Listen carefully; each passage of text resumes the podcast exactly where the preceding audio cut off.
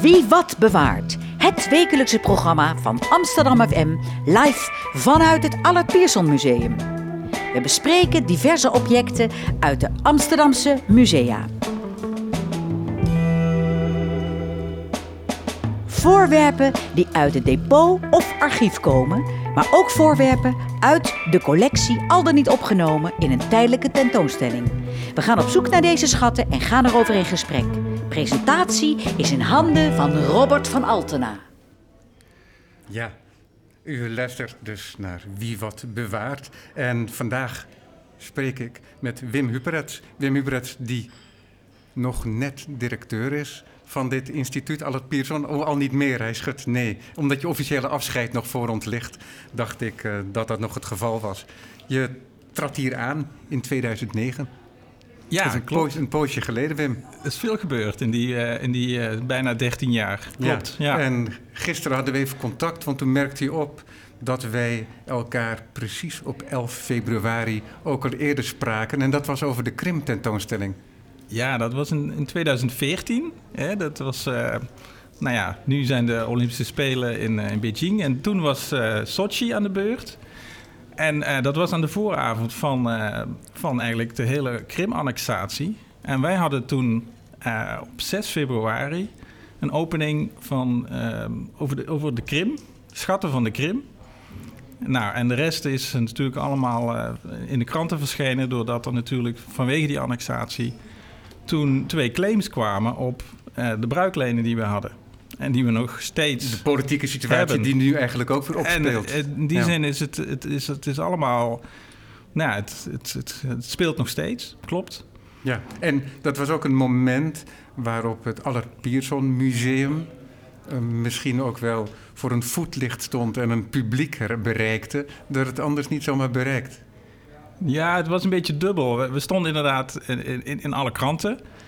Um, maar we mochten eigenlijk uh, geen, geen uh, rugbaarheid geven aan die tentoonstelling. Want het was allemaal heel spannend. We speelden rechtszaken en uh, nou, we wilden niet, in ieder geval niet nog wat olie op het vuur gooien.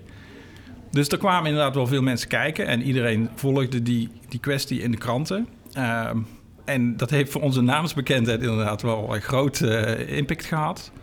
Um, maar we waren toen nog, ook nog uh, bezig om het museum te vernieuwen. En uh, nou ja, dat, dat, dat heeft ook nog wel een paar jaar geduurd. Dus we zaten daar toen middenin. Maar het was een, uh, nou ja, het was en is een bijzondere tentoonstelling. En ten meer omdat afgelopen november ook er een documentaire is verschenen van Oeke Hogendijk over deze hele kwestie. Waarin, nou ja, het verhaal van de verschillende musea, maar ook het, de hele rechtszaak uh, op een hele prachtige, nou ja, interessante manier is, uh, is gevolgd. En nou ja, dat, dat is bij het ITVA in première gegaan. En ik geloof dat vanaf april het ook in de bioscopen te zien is. Ja, je bent echt een museumman, hè? Je hebt in, in Venlo 16 jaar bij een museum gewerkt als curator. Klopt, ja. Maar je bent opgeleid als archeoloog. Ja, historisch archeoloog. Ja, ik, ik kom inderdaad uh, uit, het, uh, uh, nou, uit, het, uit het archeologische domein. Dat, dat, dat, kan ik niet ontkennen. Heb je ooit geopereerd ook als onderzoekend archeoloog? Absoluut, ja. Nou, nee, ik, heb, ik heb opgegraven in, in, in Nederland, maar ook in het buitenland. Um, dus dat, dat maar goed, ik ben ja, al snel in het, in het museale veld terechtgekomen. En daar ook uh, veel met archeologische collecties gewerkt. En natuurlijk hier ook. Uh, maar de collecties en het hele museale denken is natuurlijk veel breder dan alleen maar archeologie voor ja, mij. Ja, we, we, komen nog natuurlijk te spreken over het Allard Pierson Museum en hoe zich dat heeft ontwikkeld die afgelopen 10 jaar, 12 jaar, 13 jaar. Want dat is, uh, daar is veel aan de hand geweest. Maar we zitten hier ook, je gaat afscheid nemen, maar je stopt niet. Hè? Je, gaat, je gaat door en je krijgt een, je bekleedt al een bijzondere leerstoel aan de UvA. Ja. En um, er is een boek dat hier voor me ligt, dat nog niet uitgebracht is. Museums, Heritage and Digital Curation. En dat is ook tegelijkertijd de titel min of meer van je leerstoel. Klopt, dus ja. dat is ja. uh, museums, erfgoed en digitaal beheer. Ja, digitaal curatorschap. Uh, het is een beetje, je moet het zien als een soort brug tussen mijn, mijn werk hier bij de Al Pierson... Uh, in een erfgoedinstelling en na die leerstoel. En in feite is dit een soort cursusboek voor de, voor de, voor de cursus en studenten die ik ga, ga begeleiden. Ligt dit direct in het verlengde van je eerdere hoogleraarschap aan het VU? In feite wel, want het gaat, dat ging ook over het museale denken. En over hoe je met erfgoed omgaat en met collecties omgaat. Ja, en dat, dus, dat, dat deed je naast je directeurschap hier, klopt, daar, ja. aan het VU. Was dat een mooie afwisseling? Het, is college een, geven het is, en het uh, theoretisch nadenken naast Nou de ja. handel en wandel van het praktische bestuur hier. Nou, het is denk ik heel noodzakelijk om um, te reflecteren, zowel op de praktijk, maar ook op de theorie. Uh, en die verbinding te leggen. He, van, uh, klopt het wel, de plannen en, en, en ja, wat, we, in, wat we allemaal lezen? En hoe verhoudt zich dat tot, tot hoe je dingen kunt, kunt realiseren? En uh, dat is ook een beetje het doel van, van deze publicatie, om, om nou ja, die twee werelden eens een keer bij elkaar te brengen en daar ook lessen uit te trekken. Ja. En, de, en zaken te delen met mijn collega's. Dus dat is iets wat, waarvan ik vind dat, dat, we, dat we dat in de culturele wereld, uh, zeker in Nederland, veel te weinig doen. Ja. Toen jij studeerde, had jij toen ooit gedacht dat jij ook bestuurder zou worden? Nee. nee. Wanneer, wanneer kwam dat voor het eerst op je pad? Um, nou, kijk, ja, bestuurder klinkt heel zwaar. Uh, ik zet het ook een beetje ja, aan. Ja, kijk, je, je rolt als het ware van de ene functie in de andere. Je krijgt steeds meer verantwoordelijkheid. Sommige mensen willen dat, sommige mensen zoeken dat op. Sommige mensen kunnen daar goed of minder goed mee omgaan. Uh, en ik, ik heb nou, elke keer gemerkt dat, dat ik wel uh, nou, vooruit wilde. En, en, en ideeën probeerde te ontwikkelen. En dat ook voor elkaar kreeg. En dan maak je eigenlijk... Dus ik, ik ben dan een beetje ingegroeid. Dus het is niet zo dat het moment komt. Toen ik hier uh, bij, de, bij het Albert Pierson Museum in 2009 kwam... Uh, nou, toen, toen werd ik uh, gevraagd ook, ook om dat museum te vernieuwen. Ja, kijk, wat interessant Ja. is... Kijk, we, we zitten nu in een ruimte die min of meer overeenkomt met waar vroeger een bibliotheek stond. Nee, hier was de Egyptische afdeling. Oké, dat was die boven dan? De bibliotheek is, zit Aan de meer- andere kant. Nou ja, oké, want is- ik herinner me een bibliotheek met krakende vloeren en gewone, eh, gewone rekken. Hè? Ja, En eh, met een hoop eh, klassieke boeken. Ja. Daar kwam ik graag. En ik, ik noem dat omdat die situatie niet meer bestaat. En er is heel veel gebeurd hier aan de Oude Turfmarkt. En dus toen Ja. jij in 2009 hier kwam, hoe zag de situatie hier toen uit? nou, het was een heel klassiek, eh, een beetje naar binnen gekeerd eh, museum. Heb Wat- je dan over alle Pierson of over bijzondere collecties? Nou, ik denk allebei. Want eh, die bijzondere collectie was in 2007 net helemaal vernieuwd in het pand hiernaast. En daar werden leuke tentoonstellingen gemaakt. Net zoals hier, met heel bescheiden budgetten. En nou ja, dat, dat, dat ging op zich prima. En, maar waar bestond bijzondere collecties op dat moment uit? Nou, kijk, bijzondere Behalve uit boeken.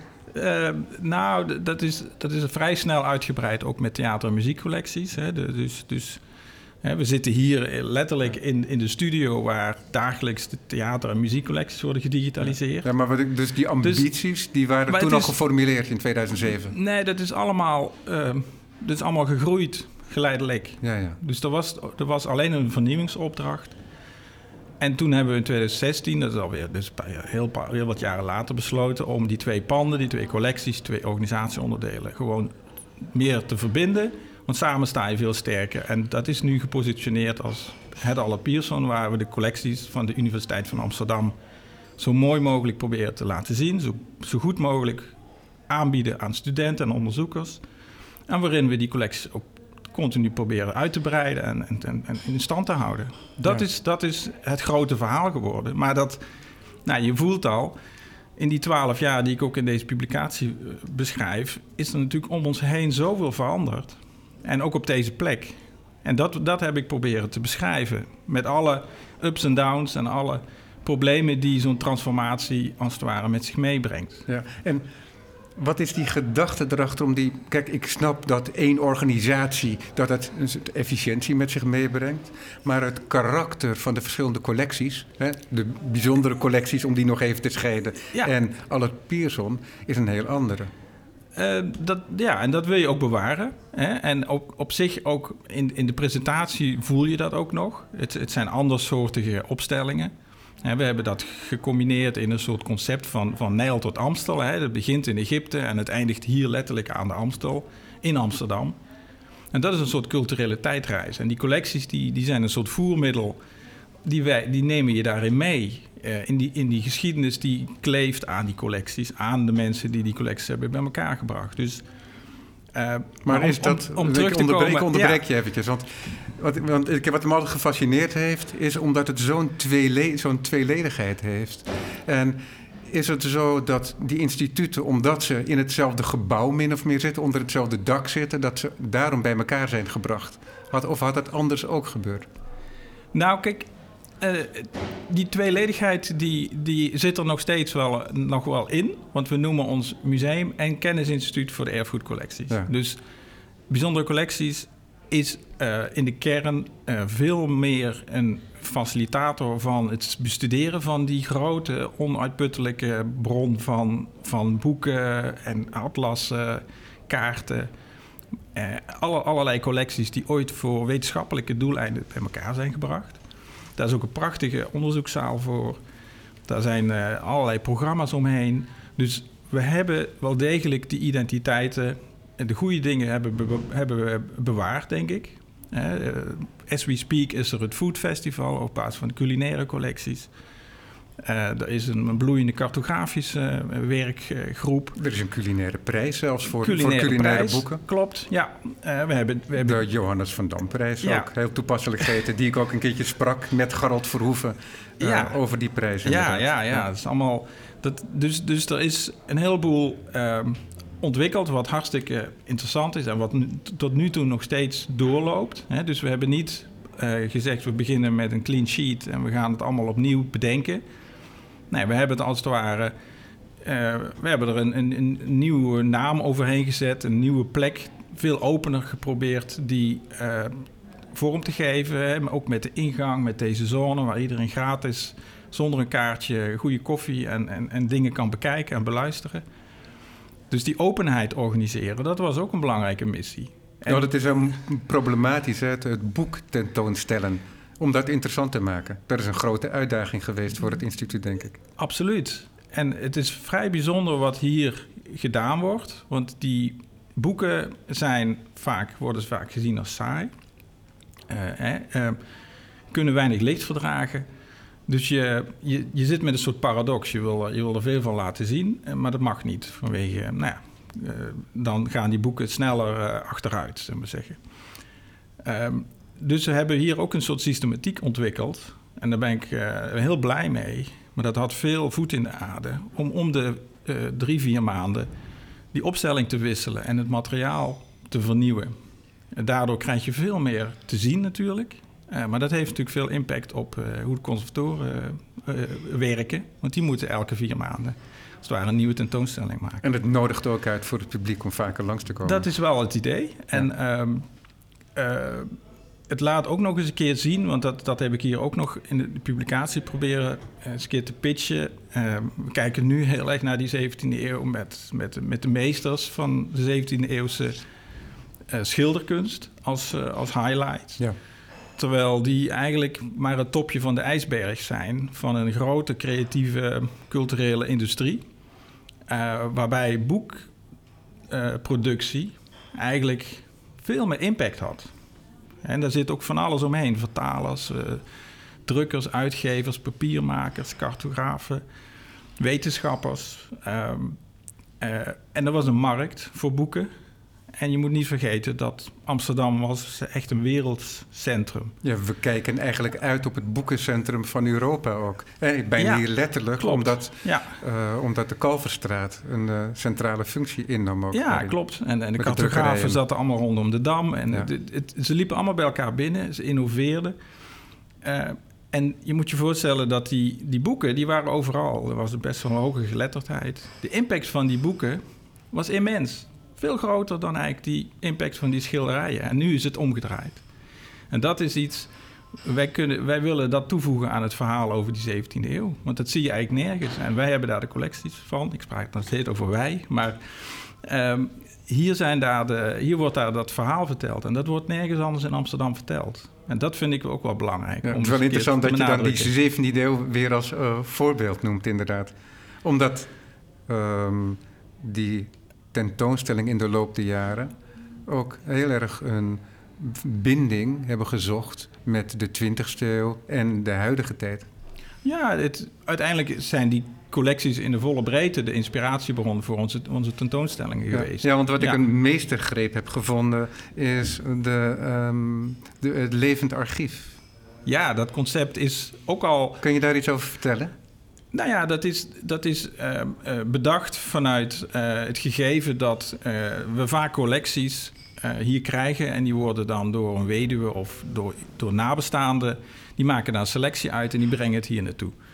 Terwijl je eigenlijk ook kunt redeneren dat degene waar die, de, de, de maker, en dat kan Arnon Grunberg zijn of Irma Boom of Freek de Jonge, hè, die hebben natuurlijk tijdens hun leven kunnen die ook al selecteren. Nu noem je ook echt mensen op die jullie uitgenodigd hebben om mee te werken aan dat project. Ja, klopt. En uh, dan krijg je dus, nou ja, dan krijg je een levend archief. Dat groeit gewoon geleidelijk en dat wordt nou ja, dat, dat kun je dan ook veel beter documenteren. Want uiteindelijk gaat het er ook om dat, dat die collecties ook weer ontsloten worden voor nieuwe generaties die zich inspireren op Irma Boom. Het is eigenlijk de droom van de boekconservator, denk ik.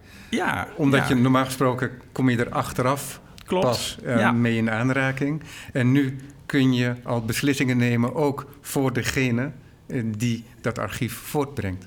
Nee, dat is inderdaad. eh, ja, ja, dat, dat, en, en we weten ondertussen ook dat, die, dat de mensen achter een verzameling, achter een collectie. Eh, nog vaak nog belangrijker zijn dan de collectie zelf. Want Hoe werd daar eerst op gereageerd toen je dat bijvoorbeeld aan een Irma Boom voorstelde? Nou, ik moet wel de credits geven aan, aan mensen als Garald Verhoeven. Die hebben dit soort concepten ontwikkeld. En dat ging ook niet uh, over een leien dakje. Want het is, het is best wel uh, ook nog wel problematisch. Van, uh, wat, wat, wat wordt er dan gebracht? wat accepteer je wel en niet? Er zitten ook nog allerlei... Nou ja, ja, het, is een, het is een heel mooi samenkomen van praktijk en theorie... Hè, Ja, waar je je boek klopt, ook over klopt. hebt geschreven. Ja, nee, nee. Dus, dus, dus dat zijn. Dat zijn uh, uh, maar het spreekt wel heel erg aan. Ook, ook naar iemand als Irma Boom, die, die is hier ook blij mee. Want die, die wordt als, als, als het ware ook ontzorgd. En we hebben, as we speak, hebben we nu een, is er een tentoonstelling ook weer over haar werk. Uh, en over haar, het, het, proces, zeg maar, van het, het, creatieve proces. En, en dat is denk ik wel ook een sleutelwoord in zo überhaupt hier. Het, het proces laten zien van werken met collecties. We zitten hier letterlijk op een plek waar, dus waar je kunt zien hoe collecties worden gedigitaliseerd. Hiernaast hebben we een geozone waar de cartografie uh, wordt uitgelegd. Je kunt bij de archeoloog uh, mee puzzelen en, en, en daar het gesprek aangaan. Dus we laten hier ook zien wat er normaal gesproken achter de schermen allemaal uh, gebeurt. Ja. Is dat een werkwijze die jou goed bevalt? Dat aldoende leren? Want dat is het geval met zo'n concept van dat levend archief. Ja. Dat kun je niet allemaal van tevoren bepalen. Nee, er wordt inderdaad er worden dingen bedacht. En dan ga je kijken hoe dat in de praktijk werkt. Uh, en ja, dat heeft ook tijd nodig. Uh, je merkt ook, ook met zo'n concept als arche-hotspots. Dat zijn we in 2013 bedacht. 2014 hebben we, zijn, we dat, zijn we dat concept gaan, gaan ontwikkelen. Wat is dat? Uh, dus een plek waar je aan kunt schuiven... waar archeologisch materiaal wat door de stadsarcheoloog wordt gevonden... wordt gesorteerd, geplakt... en uh, dat doen vrijwilligers vaak. Uh, en dan kun je als bezoeker meedoen. Je mag dus gewoon 17e eeuws materiaal mag je in handen nemen. Want mijn stelling is altijd een beetje van... Uh, ja, er kan niks misgaan, want het is al kapot. Hè? Dus, uh, want er is, een, er is ook... En dit is... hier overschrijd je ook een soort ja, curatoriale grenzen. Want de curator die wil vaak... ja, eh, zeg maar het, het materiaal beschermen. Hè? Eh, Vaak uit een, uit een goede, goede grondhouding. Maar daarmee scherm je het ook af van, van het publiek. Ja, het komt in een vitrine te staan Ja. en dus daarmee afgezonderd inderdaad. Afgezonderd, ja. Terwijl eh, we merken bij, bij, bij dit concept... het is voor mensen magisch om dat materiaal in handen te nemen. Het is magisch om daarmee aan de slag te gaan. Ja, het is de historische ervaring van Huizinga. Ja, in, de, in, Die in historische sensatie, moet ja, ik zeggen. En, en die breng je weer Ja. terug. Ja. En, eh, en we merken gewoon... We hebben nu dus meer dan 25 van die arche-hotspots door heel het land. Het wordt gerund door vrijwilligers. Die hebben de tijd, de passie en de gelegenheid om mensen te ontvangen. En er ontstaat letterlijk een gesprek zoals wij hier nu ook aan tafel zitten. En dat is precies wat je veel meer wil, ook in erfgoedinstellingen in den brede. Een soort, soort dialoog, niet alleen meedoen, maar ook het gewoon het gesprek aangaan. Ja. Kijk, ik spreek nu met jou, dus het lijkt nu net inderdaad alsof het allemaal uit jou voortkomt. Maar je noemde zelf al Garold Verhoeven en ehm, dat komt tot stand in, eh, in een overleg. Ja, nee, dat, dat- ja. En, en sommige dingen lukken Maar wel, kan, maar ik kan ook niet aan de indruk onttrekken dat jouw achtergrond als archeoloog... en dus dat je ook zelf de objecten in handen hebt gehad... ook een rol speelt. Nou, het, in het, het, fascineerde, me- het fascineerde hotspot. me inderdaad dat eh, die magie die wij als archeologen dagelijks hebben, dat, die, eh, dat we die onthouden aan, aan onze bezoekers in in een museale setting. En, eh, en dat probeer je dan te ontwikkelen. Dan loop je ook weer tegen allerlei problemen aan, maar uiteindelijk is dit wel gelukt. En zo zijn er een heleboel dingen die vaak niet lukken. En je zit natuurlijk ook in die twaalf jaar. Maak je misschien wel 150 projectaanvragen, waarvan eh, misschien een kwart eh, slaagt. En waardoor je geld binnenkrijgt, mensen erbij kunt betrekken en weer een stapje verder komt. En, en, dat proces, nou, dat, ik had heel erg de behoefte om dat ook eens een keer te documenteren. Omdat we dat vaak vergeten, hoe, hoe dingen tot stand komen. En het was voor mij ook een gelegenheid, dat, dat beschrijf ik ook, om mensen te bedanken. Want ik doe dit niet alleen. Dus hier zijn een heleboel mensen bij betrokken geweest. En die zijn gekomen en gegaan. En die wil je ook even eh, benoemen. En, eh, en dat is wat hier in, dit, in die publicatie is gebeurd. Ja. Nou, laten we over het boek eventjes spreken anders. Want het, is, want, ehm, het ligt hier, hagelnieuw. En het is eigenlijk een voorschot op je bijzonder hoogleraarschap. Klopt, ja. Het is, heel vaak schrijven mensen dat aan het eind van die vijf jaar dat ze worden aangesteld. Ik dacht van nou, ik, ja, wat ik al vertelde, is voor mij de Nou, ideale brug. acceptatieredens worden ook wel eens uitgegeven. Ja, ja, klopt. Eh, en, maar dit is, dit is eigenlijk waar ik over wil praten met studenten. Eh, over deze casussen, over deze thema's, over deze eh, discussies die er, die er spelen. En ik dacht van ja, dan, dan hebben we meteen een goed gesprek. Eh, en, en daar wil ik het over gaan hebben. Daar wil ik de, de nieuwe generatie studenten ook mee, mee helpen om daar hun weg in te vinden. Ja. Het is wel interessant hè, dat het instituut in die zin jou ook heeft gevormd. Absoluut. Je, ja. je probeert het zelf een goede kant op te leiden in samenwerking. Maar je bent zelf tegelijkertijd ook leerling. Eh, zeker, ik ben leerling van, van mijn eigen eh, plannen en, en praktijk geworden. En heb daardoor een ervaring opgebouwd. En die wil ik graag delen. Ja. Is dat een onontgonnen gebied nog? Dat het digitale beheer? en, Ehm, en waar bestaat dat uit? Kijk, een museum, erfgoed, daar kunnen we allemaal iets bij voorstellen. Maar dat digitale beheer, dat lijkt zo ver af te staan van dat fysieke object. En tegelijkertijd kan het alleen maar bestaan omdat er het fysieke object is dat van belang is. Ja, dat is, dat is niet helemaal waar. Want je hebt ook digital born eh, materiaal. Hè, wat, wat, wat nooit fysiek eh, is geweest. Hoe noemde je dat? Digital born. Dus dat is, dat Ja. is alleen maar... Dat is, hè, de, hè, eh, heel veel ontwerpers die, die, die ontwerpen iets digitaals. Hè, digitale kunst heb je natuurlijk ook. Eh, dus daar zit helemaal geen fysieke eh, object meer achter.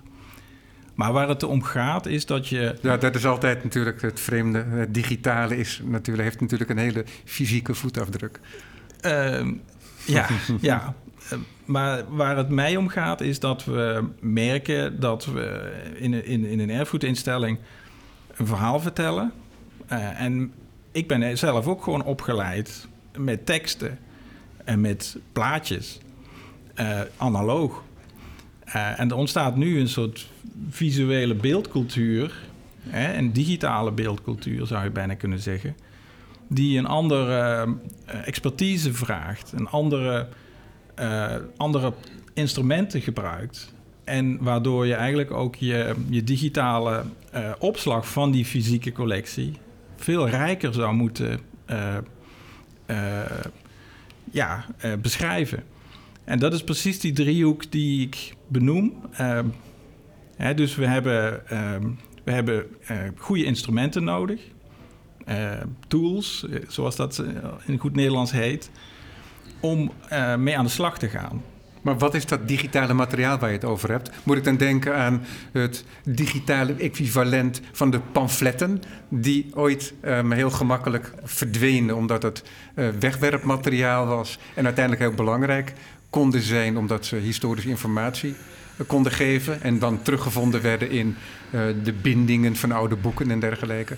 Ja, eh, kijk, we, we slaan, we slaan plaatjes op van echte objecten in, in een database, in een registratiebestand. En daar, daar zetten we bij hoe oud het is, hoe groot het is. En, maar wat je er eigenlijk nog veel meer aan moet koppelen is van hoe werd dit object gebruikt? Uh, het verhaal uh, van een conservator uh, van, van een expositie waarin dit object gebruikt. Dus de, veel meer de dus persoonlijke gaat om een, om een fysiek object dat gearchiveerd wordt op een bepaalde Juist. manier, op een Juist. digitale wijze ook. Ja, ja. Dus dat is één, één ding waar, waar we veel meer aandacht aan moeten beschikbaar. Of een soort schaduwobject eigenlijk. Ja, nou ja, goed. Veel meer de biografische, de herkomst, de, de, hoe, het, hoe het werd ervaren. Want die betekenis van zo'n object is continu in beweging. Dan wil je ook, dat moet je goed documenteren. Uh, en daarnaast heb je dus inderdaad, uh, uh, moet je dus ook de nieuwe generatie conservatoren leren om op een visuele manier ook verhalen te vertellen. Hè, we, we, we, leven natuurlijk in een wereld waarin om ons heen veel, veel meer media worden ingezet. Eh, nou ja, dat is dat, je voelt aan maar alles. Is dat, is dat belangrijk voor de overdracht of is dat ook belangrijk um, voor uh, de theorie en de kennis? Het is, het is denk ik belangrijk omdat je, uh, we zijn gewend om rondom objecten verhalen te vertellen. En daar ontstaat nu een veel breder spectrum aan mogelijkheden. En wat ik alleen maar wil, is dat je die mogelijkheden ook uh, binnen bereik krijgt. En daar moet je dus uh, ja, nieuwe manieren van, van, van verhalen, storytelling. Uh, en je moet daar ook de goede instrumenten. Je moet ook wel. Kijk, als jij geen goed instrument hebt, of je nou een timmerman bent of een muzikant, dan komt het er ook niet goed uit. Dus ook daar, daar moet aan gewerkt worden. Dus, dus mijn, en dat is eigenlijk ook waar, ik, waar we de afgelopen tien jaar veel projecten hebben gedaan. En, dan, en ook die conclusies die probeer ik mee te geven. Uh, want het zijn, ja, uh, het, je moet wel op die drie, drie uh, niveaus moet je proberen voortgang te Kun je concrete voorbeelden noemen? Want ik kan me voorstellen dat, dat je aldoende leert men, dus het gaat met vallen en opstaan. Absoluut. Kun je dan een voorbeeld noemen van iets waarvan je dacht van nou, dat is nog niet zo geslaagd geweest, maar daar zit wel meer potentie in? Nou ja, kijk, we hebben heel veel uh, tentoonstellingen gedaan met, met prachtige visuele applicaties. Hè? Dus eh, een keer met, ik zou een voorbeeld geven een keer over de Etrusken. En dan maak je een 3D-reconstructie van ja, een graf. Ik me nog. Ja. Uh, en dan kon je dan in dat graf rondlopen. en dat zijn hartstikke mooie applicaties. Maar het gaat ook over de duurzaamheid. Na, na twee, drie jaar, hè, die, die worden dan ontwikkeld. Uh, maar die kun je niet doorontwikkelen. Eh, want die zitten niet op een platform uh, waardoor je er als conservator mee door kunt ja, dus de, de, technologie die ontwikkelt zich zo snel dat ja, dus de toepassing die, waarvoor je gekozen hebt al heel snel achterhaald raakt. Ja, ja, dus na twee, drie jaar zijn die applicaties dood omdat de hardware eh, niet geüpdate wordt en omdat, uh, nou ja, dan, Dan, dan loopt het vast. En dat is op zich niet, niet erg, maar het is niet duurzaam. Dus we hebben nu in het museum een, een, een platform gecreëerd waar de conservatoren toegang toe hebben.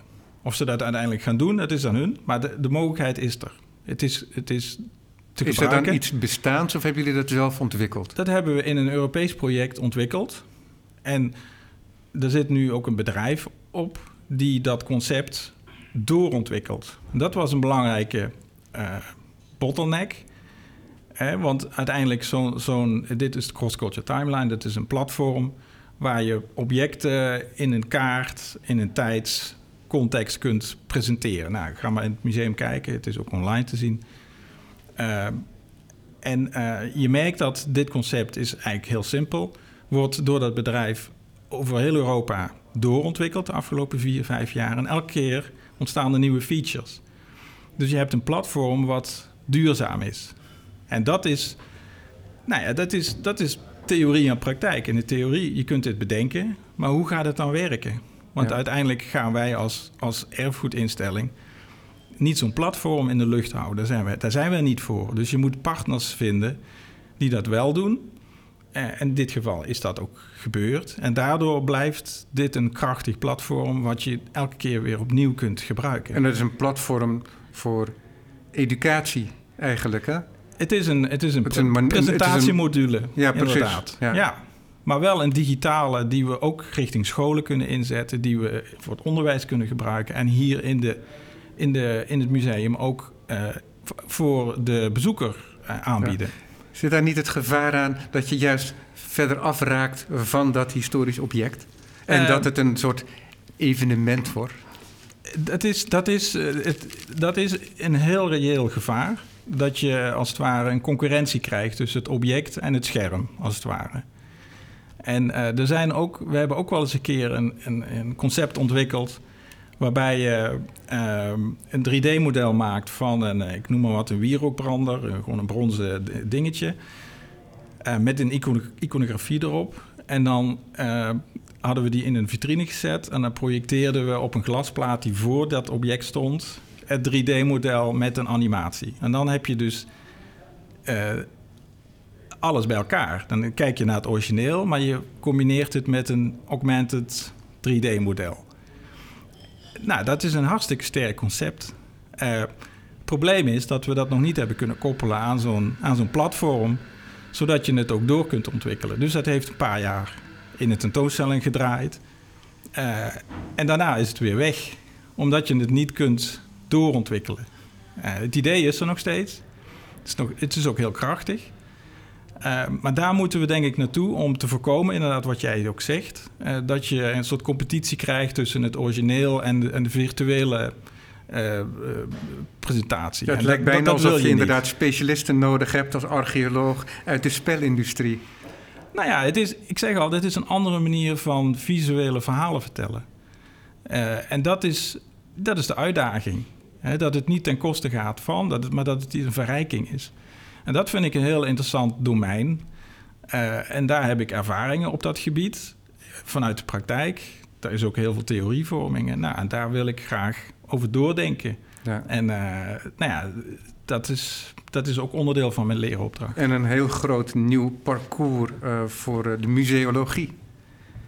Ja, ja, vooral om te kijken hoe je echt een meerwaarde kunt, kunt creëren. Want we weten om ons heen, ik bedoel, die digitale beeldcultuur, die, die gaan we niet stoppen. Die kunnen we ook niet buiten de deur houden. Dus we zullen er ons toe moeten verhouden. En, uh, en dat is voor, voor kunstmusea weer anders dan voor erfgoedinstellingen. Uh, want bij erfgoedinstellingen gaat het toch veel meer over het narratief, over de, nou, ook het meerstemmige perspectief op objecten. Dus de dynamiek die achter, uh, achter betekenisvorming zit. Ja, ik gebruik allemaal moeilijke woorden, maar dit, dit is wel het debat nu. Uh, waar de bezoeker uh, in meegenomen uh, moet worden, vind ik. en dat is nog niet zo eenvoudig. Want die zijn vaak, die willen hapklare brokken. Die willen, die willen misschien helemaal niet dat we het problematiseren. Maar goed, dat is, zijn we ook allemaal aan het ontdekken. Ja, en er is ook geen ze, toch? Nee, het dat publiek is, is, is niet heel homogeen. Klopt. Je hebt heel verschillende doelgroepen. Uh, maar je merkt wel dat die erfgoedinstellingen... die weten eigenlijk wel... oké, okay, meerstemmigheid is er. Maar hoe gaan we dat dan in de praktijk uh, aanbieden? eh, zonder dat het veel te ingewikkeld wordt. Dus, dus dat is precies het debat waarin, eh, waarin we zitten. Ja, hey Wim. 10, 12 jaar directeurschap. En nu dus bijzonder hoogleraarschap. En je hebt ook nog een andere positie. Wat is dat ook alweer? Hoofdbibliotheek en archiefcollecties. Dat ligt eigenlijk in de directe verlengde daarvan. Wat doe je daarvoor? Nou, ik werk bij de Rijksdienst voor het Cultureel Erfgoed als, uh, als Chief Science Officer.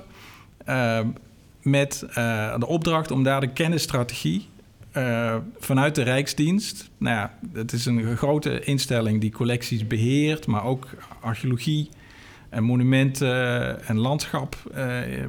nou ja, zeg maar nou ja, de, de, de, de wettelijke taken daar uitvoert. Dus dat is een, uh, daar, zijn ook veel onderzoekers uh, bezig. En uh, nou ja, ook hier probeer ik de, de, de, nou, het, de kennis, maar ook het beleid en de praktijk bij elkaar te brengen. Dus in die zin is dat een, een hele mooie opdracht.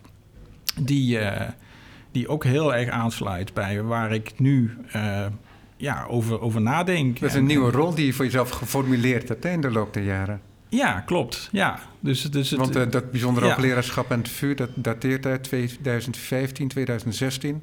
Ja, ja dat was een, uh, een bestaande leerstoel.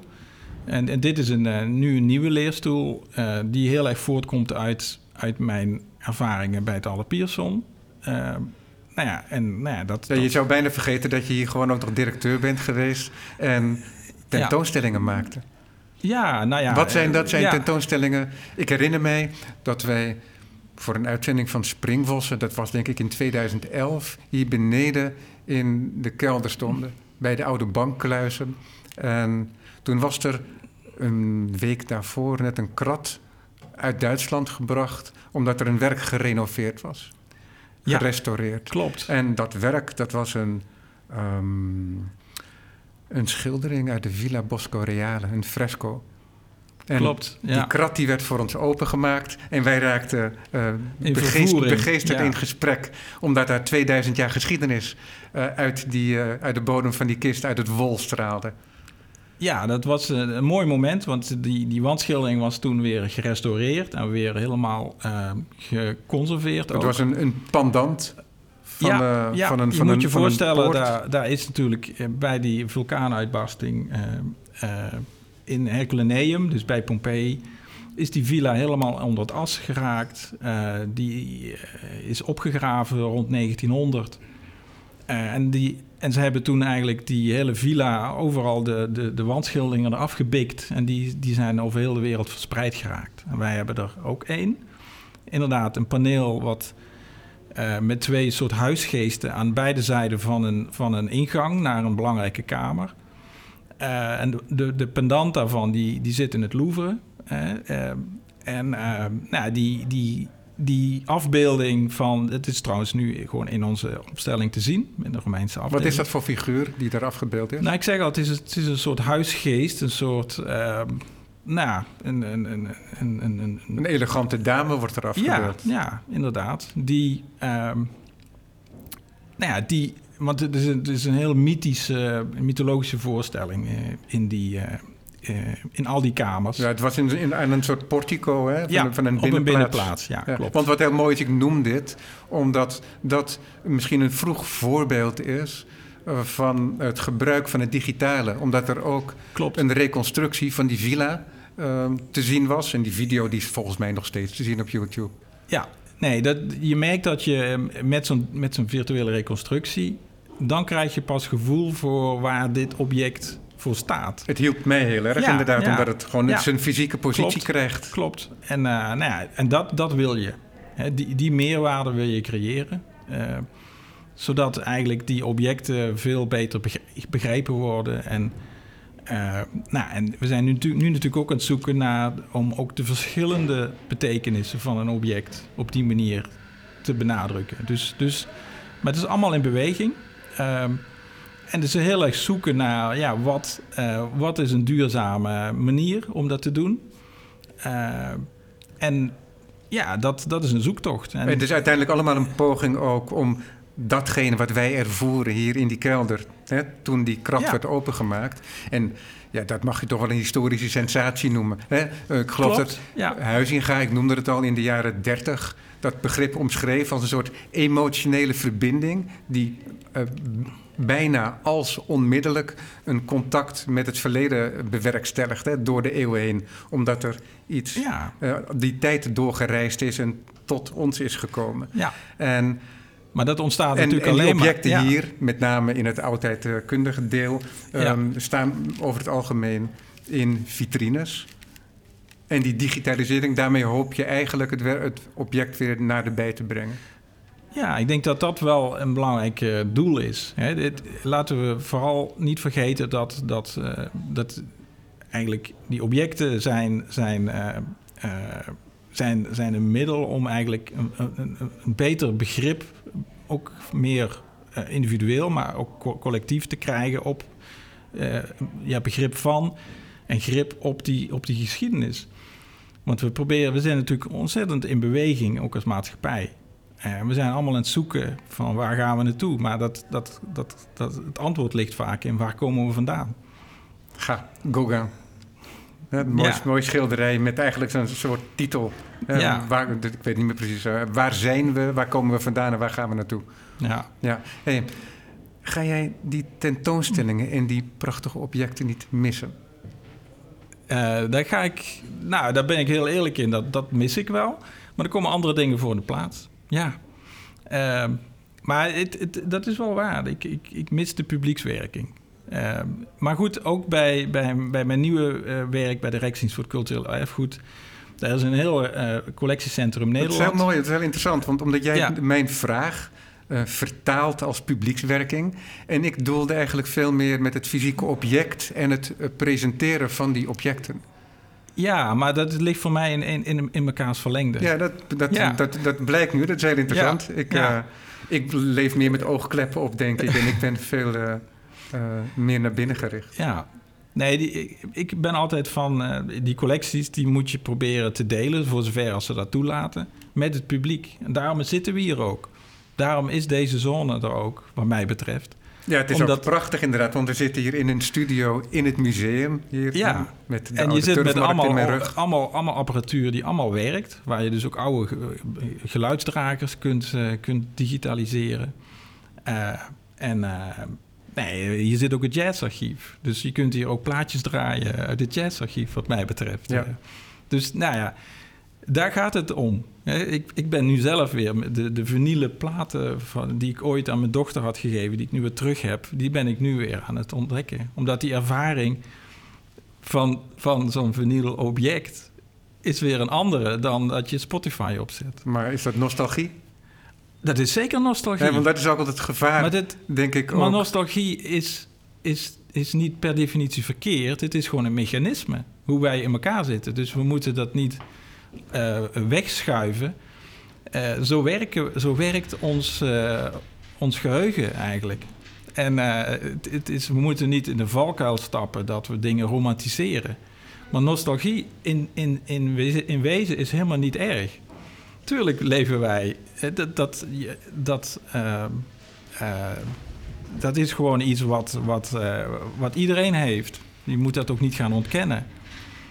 Ja. Ja. Waarom is het altijd bewaren? Waarom is dat zo belangrijk? Want er wordt zoveel bewaard. Alle musea. Ik maak nu ook een reeks met museumdirecteuren. En er is een enorme accumulatie van collecties. En niet alleen van kunstcollecties. Nou, ja, misschien En moet je het... Ja, ik, daar zit ook een einde aan, zou je denken. Eh, Dat is zeker. Ehm, wat ik ehm, ook in, in, in mijn publicatie benadruk, is inderdaad. ehm dan praat je eigenlijk over, over erfgoed. Hè, wanneer- want bewaren eh, heeft ermee te maken dat je ehm, iets door wil geven. Hè? Dat, dat zit erachter. Ehm, en Iets door wil geven wat voor jou belangrijk is. ja, nou ja, waarvan je denkt dat het belangrijk is voor de volgende generatie. En misschien is dat nog wel sterker.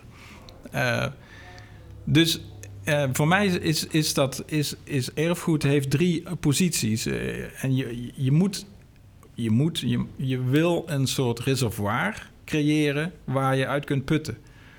ik, ik noem ook een voorbeeld. Ik heb ook wel eens een keer toen ik... Uitputten om... Want eh, dat heeft dan een doel die Nou daar ja. in, het, in het vooruit, eh, Nou ja, je wil... vooruit je wil wordt gesteld. je- je- hè, ik, maak het even heel persoonlijk. Als jij eh, fotoalbums, eh, die bewaar je... eh, en daar kijk je misschien twintig jaar niet in. Maar dit is een soort reservoir... waarvan je weet, dat ga ik ooit nog eens een keer gebruiken. En zo hebben we natuurlijk heel veel collecties... waarvan we nu eh, het, het nog niet beseffen hoe belangrijk het is. Maar als jij al die fotoalbums weggooit... St- Stel, je krijgt een, een, een, een, attack en je hebt geen herinnering, je hebt geen geheugen meer, dan is je identiteit weg.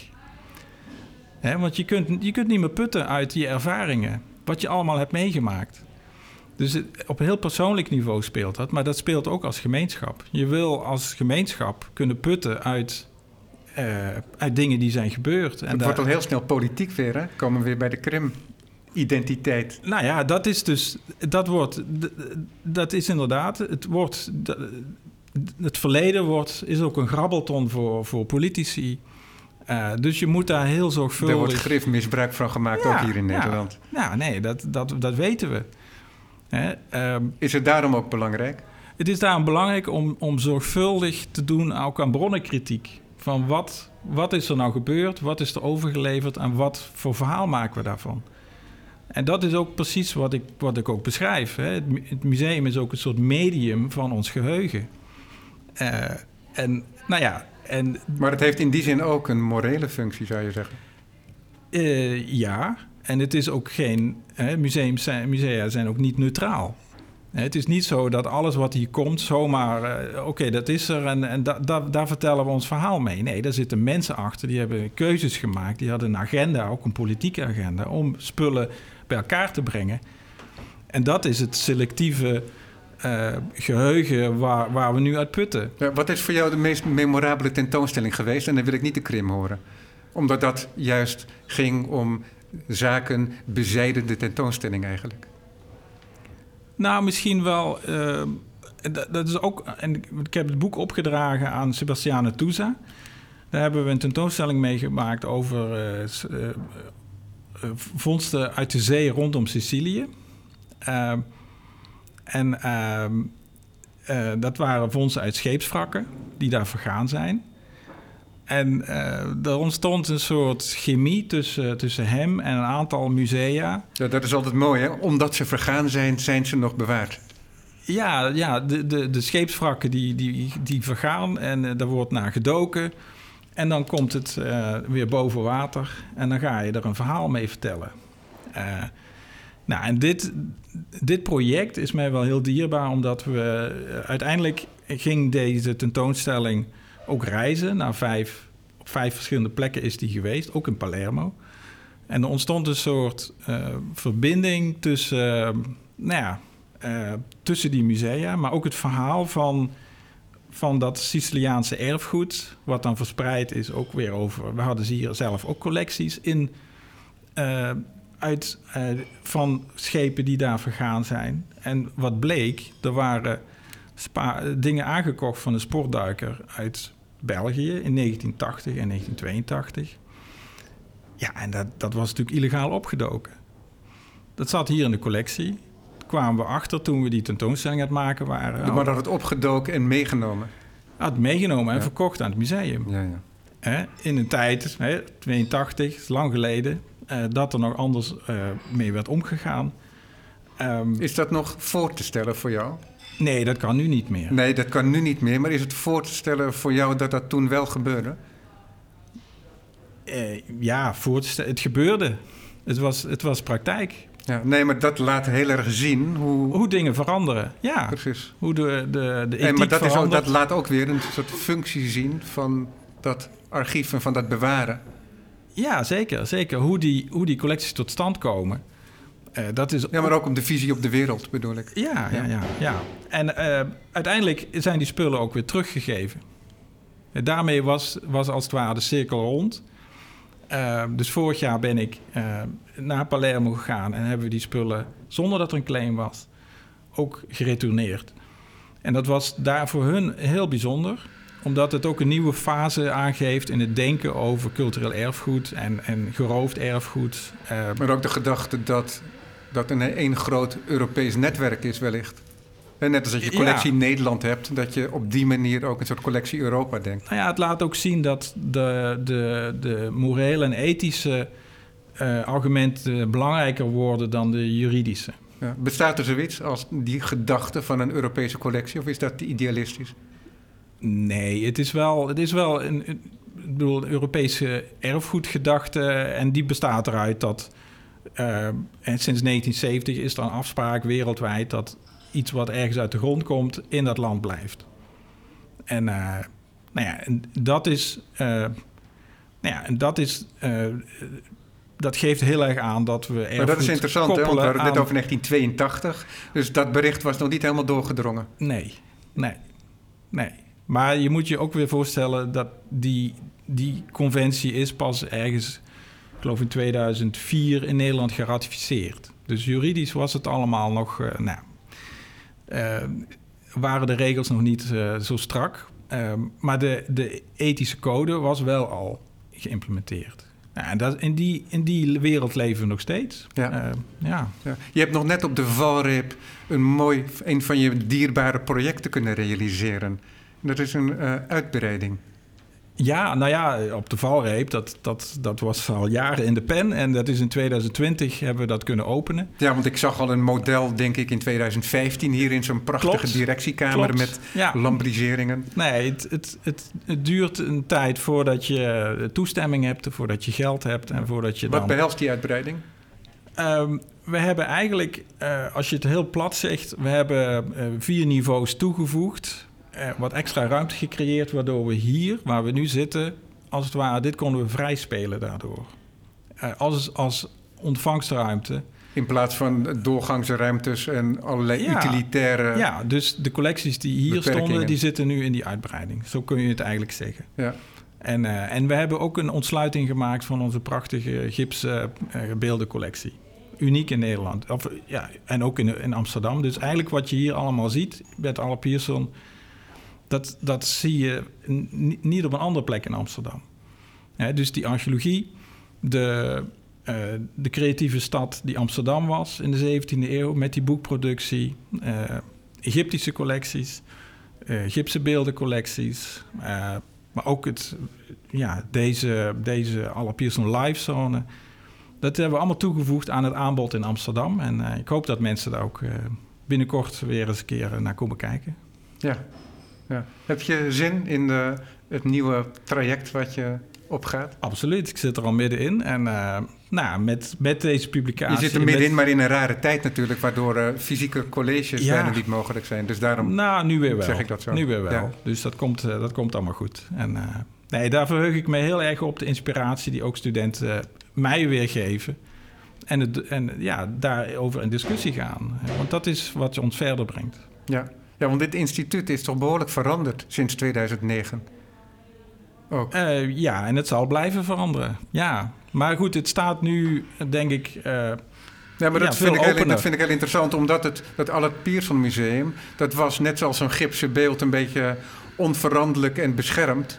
En dat is met dat samenkomen van de bijzondere collecties en Albert Pierson en de digitalisering, waar jij nu je specialiteit van maakt, um, is dat heel erg veranderd.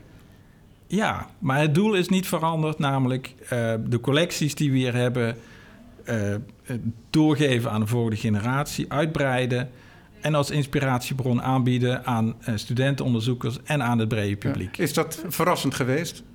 Dat die digitalisering daar zo'n rol kan, bij kan spelen? Als je teruggaat naar 2009? Nee, want het, ja, je, je ziet dat het medium waar je mee werkt uh, in ontwikkeling is. Dus daar, daar zul je je toe, toe moeten verhouden. Ja. En, uh, dus in die zin kijk je gewoon om je heen. En, en zie je wat er... Ik bedoel, dit speelt heel breed, die digitale opgave. En... Nou ja, en dat, dat, dat stopt ook nog niet. We hebben nu weer kunstmatige intelligentie. Dat biedt ook weer mogelijkheden.